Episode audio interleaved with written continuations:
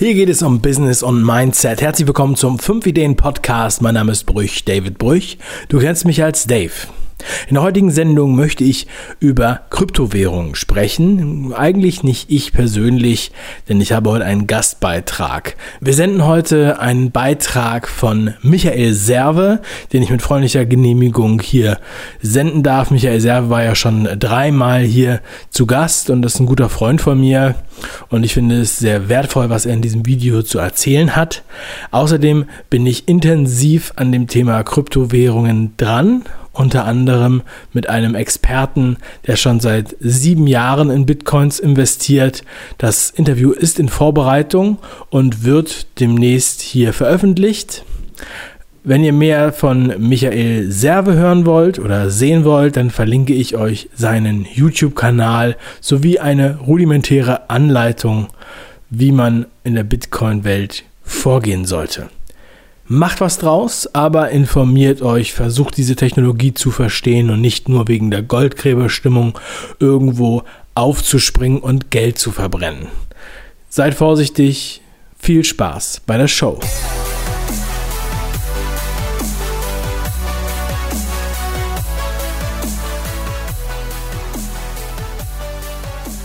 Servus vom Server, willkommen im Kanal Cashflow Workflow, wie du leichter mit deinem Geld und deinem Alltag klarkommst. Und heute möchte ich mich nochmal dem Thema Kryptowährung widmen. Warum? Weil das ist in aller Munde und viele Leute springen auf diesen Zug auf, ohne eigentlich genau zu wissen, was dahinter steckt.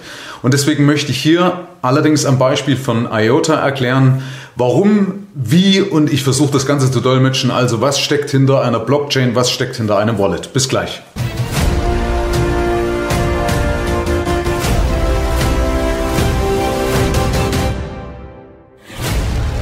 Ja, warum kaufe ich beispielsweise IOTA?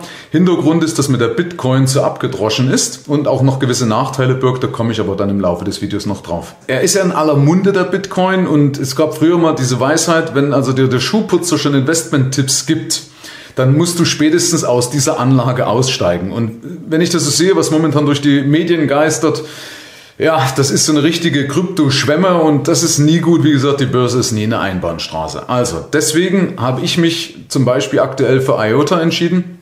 Aus zwei Gründen. Das erste ist, was ich gerade gesagt habe. Das zweite ist, dass IOTA steht ja für Internet of Things. Das heißt, dass eben nicht Menschen miteinander kommunizieren im Internet, sondern Dinge miteinander kommunizieren. Dieser sogenannte äh, M2M-Bereich, also Machine to Machine. Beispielsweise, du bist jetzt beim, mit deinem autonomen oder beim autonomen Fahren unterwegs und kommst an eine Mautstelle oder vielleicht auch ein Parkhaus, eigentlich egal.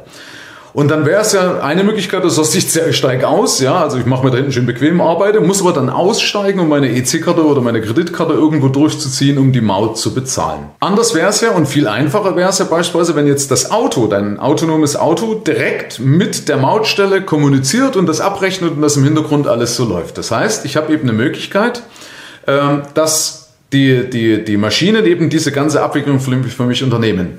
Geht ja noch viel weiter heute mit diesem ganzen Smart Home beispielsweise, dass der Kühlschrank schon einkauft. Das ist ja auch nichts anderes als dieses Internet of Things. Ja, und aufgrund der Blockchain-Technologie, da mache ich aber eben noch mal ein zweites Video dazu, es würde sonst den Rahmen sprengen, dauert das heute einfach zu lang.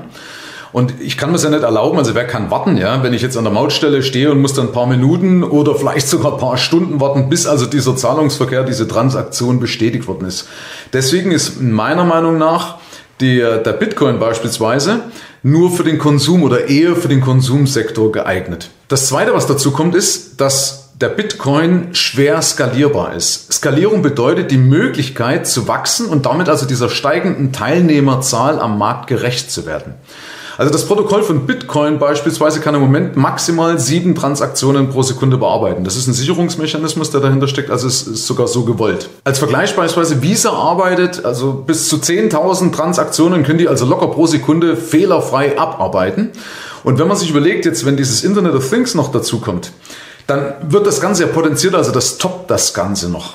Und mit IOTA können eben auch sehr kleine Zahlungen durchgeführt werden, also die sogenannten Micropayments. Also das ist beispielsweise eben, wenn jetzt mal nur Kaffee bestellt wird oder eine Milch oder eben äh, eine Parkgebühr von drei Euro und so weiter. Das ist eben mit Kryptowährungen wie IOTA beispielsweise möglich. Also Voraussetzung, um diesem Ganzen gerecht zu werden, ist, ich brauche es ja sekundenschnell, ich brauche es sicher und ich brauche es kostenlos. Und dazu ist in meinen Augen IOTA eben eine sehr, sehr sinnvolle äh, Alternative, weil die nutzen nicht diese sogenannte Blockchain. Wie gesagt, das mache ich nochmal im zweiten Video, was dahinter steckt sondern dieses sogenannte Tangle Ledger. Bei diesem Tangle Ledger gibt es also keine Blöcke mehr wie bei dieser Blockchain, die abgearbeitet werden müssen, sondern jede Transaktion muss zuerst zwei andere zufällige Transaktionen überprüfen und dadurch muss ich eben auch keine Gebühren bezahlen. Und die Trennung von diesen sogenannten Minern, ja, Miner sind also die, die ja praktisch diese Bitcoins schürfen, also diese Bitcoins erzeugen, und den Usern, also die, die die Bitcoins nutzen oder nur kaufen, in zwei Lager, wird damit eben auch aufgehoben. Und jeder, der eine Transaktion über diesen Tangle durchführen will, muss gleichzeitig dazu beitragen, dass andere Transaktionen im Netzwerk überprüft werden. Und das heißt nämlich auch, dass je mehr User dabei sind, umso sicherer wird das Ganze und umso schneller und umso besser. Und das ist beim Bitcoin eben nicht gegeben durch diese Blockchain-Technologie, aber dazu eben nochmal in dem zweiten Video mehr. Und zunächst möchte ich dir mal zeigen, wie ein Kauf von IOTA vonstatten geht und dir dann auch noch die Übersetzungen liefern. Und zwar nutze ich Bitcoins eben als Mittel zum Zweck, weil momentan ist es eben nur möglich, diese äh, IOTA über Bitcoins zu kaufen. Das heißt, ich muss also den Umweg über Bitcoins gehen. Das macht das Ganze ein bisschen kompliziert, ist aber vielleicht gar nicht blöd. Da können erstmal gar nicht so viele aufspringen, bis sich das vielleicht ein bisschen normalisiert hat. Und ich nutze dazu diese App Blockchain. Ich glaube, die kann man so erkennen. Ja, also du kannst jedes andere Wallet nutzen, aber ich nutze eben diese App Blockchain. Habe allerdings jetzt keine Empfehlung für Android, weil das Ding geht meines Erachtens nur auf iPhones. Bei mir ist es so, wenn ich das kaufe darüber, fallen 3% an, weil du da, also das 3% Kreditkartengebühr.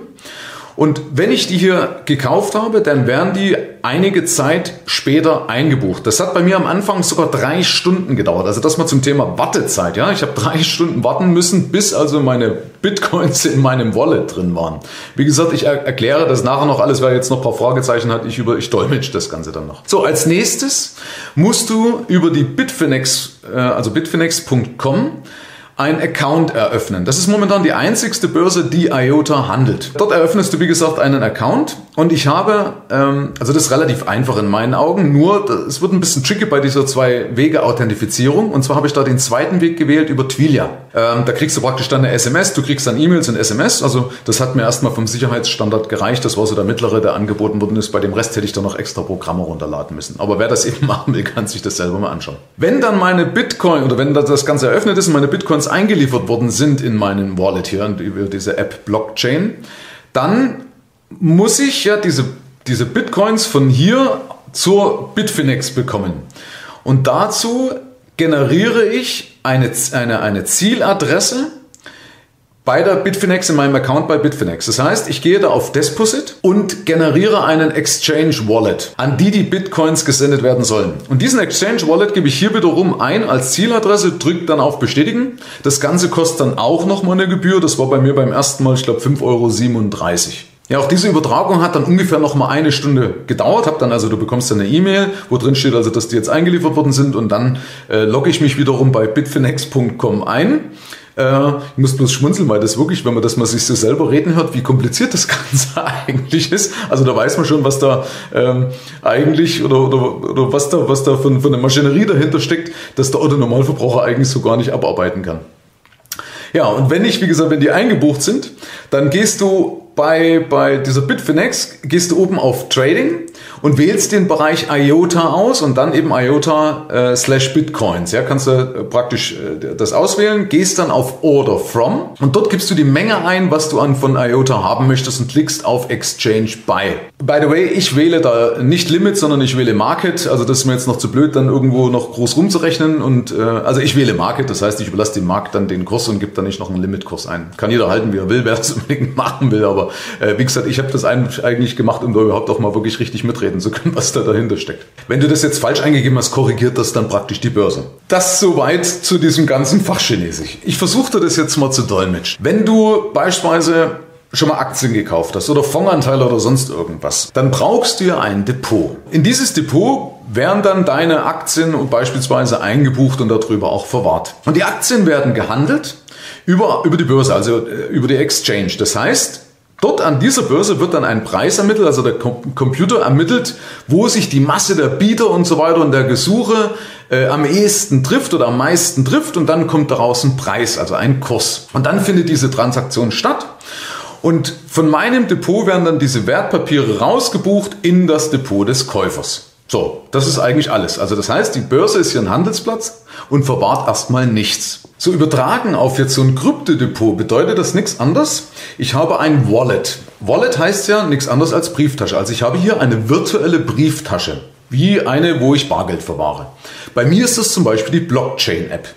Es gibt aber irgendwo, also es gibt viele andere Möglichkeiten, wie du so ein Wallet eröffnen kannst. Also man muss eben nach Wallet für Bitcoin googeln und dann kann ich das praktisch eröffnen. So und jetzt die Frage, wie bekomme ich meine Bitcoins woanders hin? Und zwar brauche ich zunächst eben mal einen Handelsplatz. Das kann ja diese Bitfinex sein, ja, also wie bei anderen Sachen, wenn du Aktien kaufst, brauchst du eine Börse. Und jetzt kommt aber eben eine Besonderheit beispielsweise dazu, dass die, wenn ich Aktien kaufe, dann lagern die nicht an der Börse. Aber wenn ich jetzt über die Bitfinex beispielsweise Bitcoins oder IOTAs kaufe, dann lagern die dort. So, und das birgte das Risiko, dass ich, wenn jetzt zum Beispiel, wenn die, wenn diese Börse gehackt wird, dass ich dort mein Geld verlieren kann, weil das eben nicht bei mir lagert, sondern eben irgendwo äh, extern. Also ist ja mein Ziel, dass ich die dort wieder rausbuche. Und das will ich dir auch nochmal übersetzen oder vergleichen mit einer IP-Adresse. Also, ich will ja jetzt entweder was reinbuchen oder in dem Fall, was ich jetzt gerade erklärt habe, was rausbuchen. Also braucht ja diese Börse eine Zieladresse. Ja, die braucht irgendwo eine Adresse, ja, äh, irgendeine Anschrift, wo das Ding hin soll. Und vergleichbar eben mit einer Computer-IP wird hier eben auch eine, eine Adresse generiert. Die besteht eben aus, aus Großbuchstaben mit einer 9 und so weiter drin, aber es wird eben eine lange Adresse generiert und dann weiß das System, aha, okay, das ist jetzt die Brieftasche von dem Michael Server, also das ist jetzt das Wallet von dem Michael Server, wo ich das Ganze hinbuchen muss. Und dieser Zahlencode ist eben deshalb so lang, damit er eben nicht so leicht gehackt werden kann. Also nochmal zusammengefasst, das Depot von den Aktien ist hier das Wallet der Handelsplatz ist eben nicht die normale Börse jetzt in Frankfurt oder sonst irgendwas, sondern das ist eben beispielsweise die Bitfinex. Es gibt also extra Handelsplätze dafür. Das ist eigentlich schon alles. Also deswegen ist es in meinen Augen zumindest gar nicht mal so kompliziert, wenn man mal angefangen hat, dahinter zu steigen. Fazit von dem Video. Das Ganze, was ich hier erzählt habe, ist definitiv keine Anlageempfehlung. Also jeder kann zwar tun und lassen, was er will, ja, aber von mir ist das auf alle Fälle keine Anlageempfehlung. Warum? Es ist ein Spekulationsobjekt, weil es gibt viele Kryptowährungen, wie zum Beispiel Dash oder Monero, die sogar anonymer sind. Und wichtig ist auch noch, weil eine Währung drei Ansprüche erfüllen muss. Nämlich erstens, es muss ein Tauschmittel sein. Ich will ein Beispiel bringen, also wenn du jetzt ein Buch hast und du willst dieses Buch in eine bestimmte Flasche Wein tauschen, dann wird es ja schwer, genau den zu finden, also den zu finden, der den Wein hat und der jetzt auch noch dein Buch haben will. Das ist ja eigentlich schier unmöglich. Und dafür brauche ich ein Tauschmittel, damit ich also über Umwege das Ganze, diese Transaktionen durchführen kann. Das heißt, ich mache zuerst mein Buch zu Geld und kann dann mit dem Geld dann den Wein, äh, den, den Wein kaufen. Punkt eins: ein, eine Währung muss als Tauschmittel oder muss ein Tauschmittel sein und das ist natürlich jetzt auch was, was eine Kryptowährung erfüllt. Das zweite ist, es muss eine Recheneinheit sein. Das heißt, ich kann damit also einen Wert umrechnen in Geld. Auch das erfüllen beispielsweise Kryptowährungen. Jetzt kommt aber der dritte Punkt. Und an dem scheitern eben Kryptowährungen oft. Und zwar, dass es ein sicheres und verlässliches Aufbewahrungsmittel sein muss. Das könnt ihr eben nicht, wenn du den Verlauf in der Historie mal angeschaut hast. Also Beispiel, du wolltest jetzt Anfang des Jahres ein Auto für 20.000 Euro kaufen. Und zu Jahresbeginn hätte dieses Auto für 20.000 Euro 22 Bitcoins gekostet. Anfang September 2017 hast du, also neun Monate später, hast du für dieses Auto nur noch sechs Bitcoins bezahlen müssen. Was, by the way, einer Hyperinflation entspricht. Ja? Also das sind extreme Schwankungen, die nicht kalkulierbar sind. Und damit ist es kein verlässliches Zahlungsmittel, was man aber eben braucht. Auch wenn er das jetzt hört oder jemand vielleicht sagt, naja, Mensch, IOTA ist momentan noch billig, wenn das denselben Kurs hinlegt wie beispielsweise eine Bitcoin, dann haue ich jetzt mal 10.000 Euro rein und dann bin ich reich. Nein, nicht gierig werden. Das ist gefährlich, weil du musst das eben in der Gesamtheit sehen, dass du, also wenn du, wenn du sagst, du, wenn dir die 10.000 nicht wehtun, ja, wenn du sagst, ich habe jetzt 10 Millionen rumliegen, ist das natürlich wurscht, ja, aber für die Masse ist es auf alle Fälle kein Investment, ja. Also das ist Zocken, Punkt. Also nicht gierig werden, wenn dann nur mit Geld rein, also wenn überhaupt dann nur mit Geld rein, was dir überhaupt nicht wehtut weil sich eben die Technologie rasant entwickeln wird. Du weißt nicht, was noch kommt, was neu entsteht. Vor einiger Zeit hatten zum Beispiel die ganzen Bitcoin-Jünger das IOTA gar nicht auf dem Schirm. Also ist ja neu dazugekommen. Und ich muss auch nicht bei jeder Party dabei sein. Und wenn ich mich eben hier täusche, auch mit meiner Aussage hier beispielsweise täusche, das gehört einfach als Investor dazu. Also, ich hoffe, ich habe hier ein bisschen für Verwirrung gestiftet. Also, ich wollte ja eigentlich aufklären, aber wenn man sich das mal so wirklich zu Gemüte führt, seid mal nicht böse. Also, ich hoffe, es ist mir zumindest gelungen, mal das aufzuklären, was ist ein Wallet, was diese Blockchain-Technologie ist. Wie gesagt, da mache ich äh, ein, ein extra Video nochmal dazu, weil da sind auch viele Gefahren, die dahinter stecken, aber das mache ich dann in dem zweiten Video. Also, Also, ab hier liegt's an dir. Herzlichen Dank fürs Zuschauen. Bis zum nächsten Mal. Dein Michael. Ciao, ciao.